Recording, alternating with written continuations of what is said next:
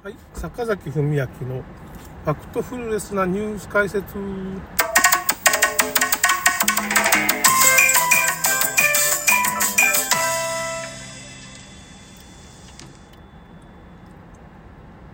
あのですね、今日はまあ小説家、直木賞作家でもある SF 作家、まあ有名な作品では戦国自衛隊っていうまあま、映画になったやつですね。自衛隊がこうタイムスリップして戦国時代に行くっていうね、話なんですけど、まあそういうのを書いた羽村亮という、まあ、作家がいるんですよね。この人はまあ平井和正とか星一とか小松左京、日本沈没を書いた小松左京。星一はまあ短編のショートショートという作品を書いたんですけど、今ね、NHK の深夜にね、その、いろいろ作品がテレビドラマ化されてますね。有名俳優を、豪華なね、俳優使ってからやってます。あの、小松左京は日本沈没か。平井和正はまあ、ウルフガイっていうか、狼男の話とか、エイトマンとか。まあ一番有名なのはまあ、現場大戦っていう、まあ、まあ、宇宙、宇宙の、まあ、悪魔みたいなのが、まあ、地球に攻めてきて、それは超能力者たちがね、戦うような話になってますけど。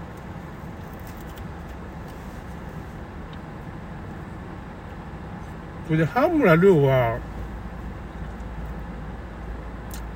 電気 SF 歴史小説っていうかね、まあ、伝説シリーズっていうのが有名で、まあちょっと変わった話、日常生活で何気ない、こう、まあ普通の工場の作業員とかそういう普通の人が、ある時その異世界っていうかね、不思議なそういう一族に、がいる世界に入っていくとか、まあ嘘部シリーズっていうのがすごい面白くて、まあ、嘘をつくのがすごいなんていうかね、嘘の話をするのがすごい得意な男がいても、なんか工工場労働者だったかな、普通の会社員みたいな人だと思うんだけど、この人が、まあ、天皇家を守るために、こう組織された嘘部っていう 嘘をつくのが仕事。まあ、情報操作っていうのが、まあ、仕事のまあその古代の一族みたいなのがいるわけです。まあその、織部だとか、旗織りする織部だとか、まあ、そういう風な感じのなんとか部っていうのが、部の民っていうのがいますよね。そういうもので嘘部っていうのがあって、これは嘘なんですけど、嘘じゃないかもしれんけどね、ある意味 CIA とかまあその公安とかそういう風なことやってて、そういう、例えば、正倉院っていうところにさ、まあ、泥棒が入るとすると、じゃないですか。で、この泥棒入らんように正倉院をどうすればいいか。まあ、ピラミッドをちょっと考えてもらってわかるんですけど、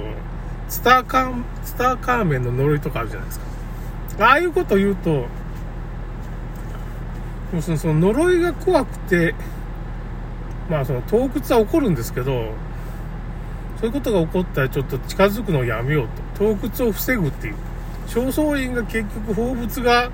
泥棒が入らなかったのどうしてかって言ったら、その正倉品に、まあ、その、入ると、まあ、たたりがあるとか、そういう風な噂を流してたんかもしれんよねっていう話ですよ。そういうのに嘘部っていうのが関わっててっていう話で、それが現代社会に蘇って、嘘部一族が生きててっていう風な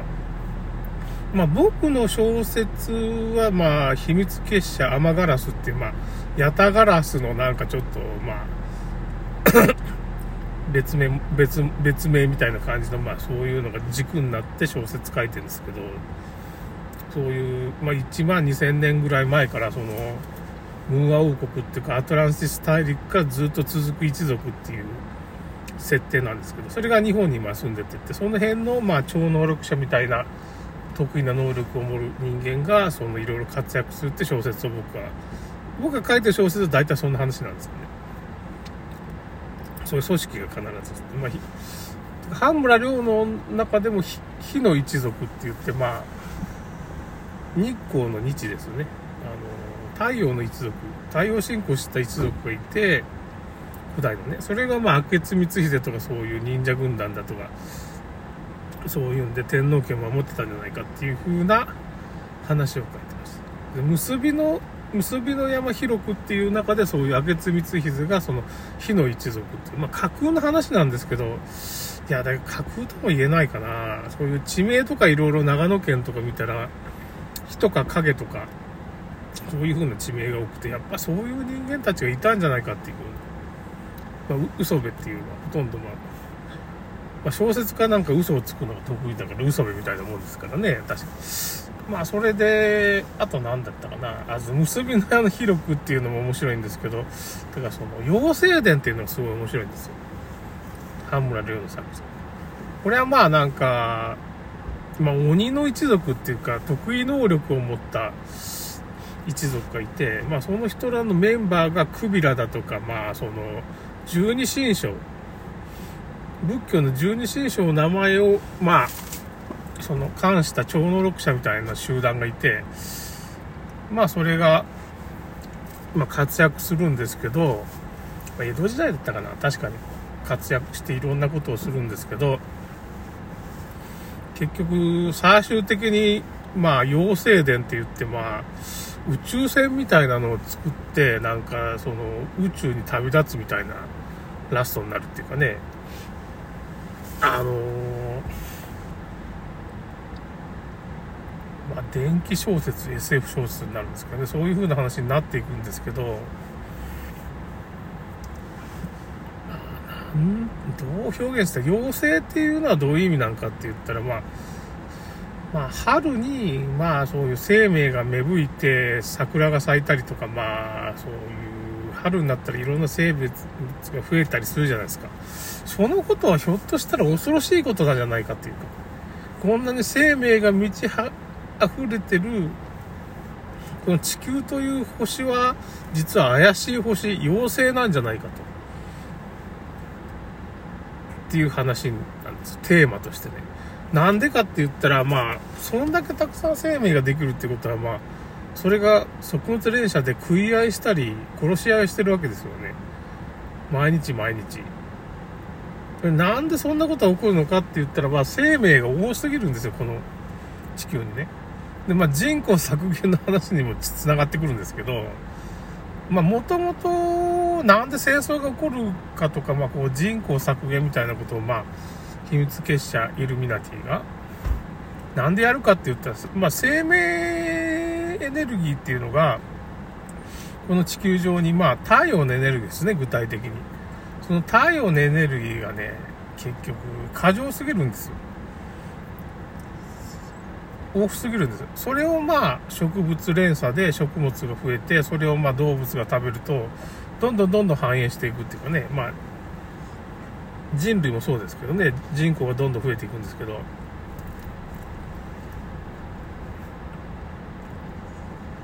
太陽エネルギーが生命体に変換されてるわけですよ。太陽のカロリーが多すぎるんで、僕らの世界は生命が満ち溢れてる。そういう話になるんですよ。なそこで殺し合いが起こるわけですよね。まあ人口削減みたいなことが起こるのも、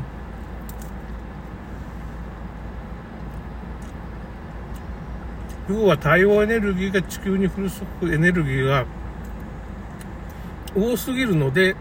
生命が満ち溢れる。満ち溢れるとその間でやっぱ殺し合いが起こると。人口が増えすぎて困るからこれは地球温暖化なんか起こるからみたいな。まあ地球温暖化が本当かどうか知らないですけど、まあ暑くなってますけどね。